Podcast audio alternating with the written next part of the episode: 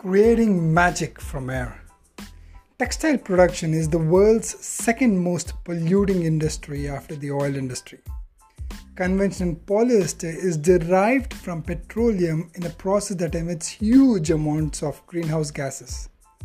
The fashion industry contributes to almost 10% of the global carbon emissions and according to United National climate change. Countries like China and India, who majorly rely on coal power, could further increase the carbon footprint where the manufacturing bases are.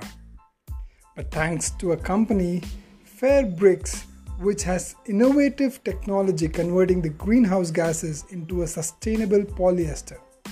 The carbon dioxide captured at source reacts with a catalyst and solvent to generate chemicals which are polymerized to create polyester pellets, which are then spun into yarn and finally into fabric. Kudos to the team of Fairbrics for this innovative solution.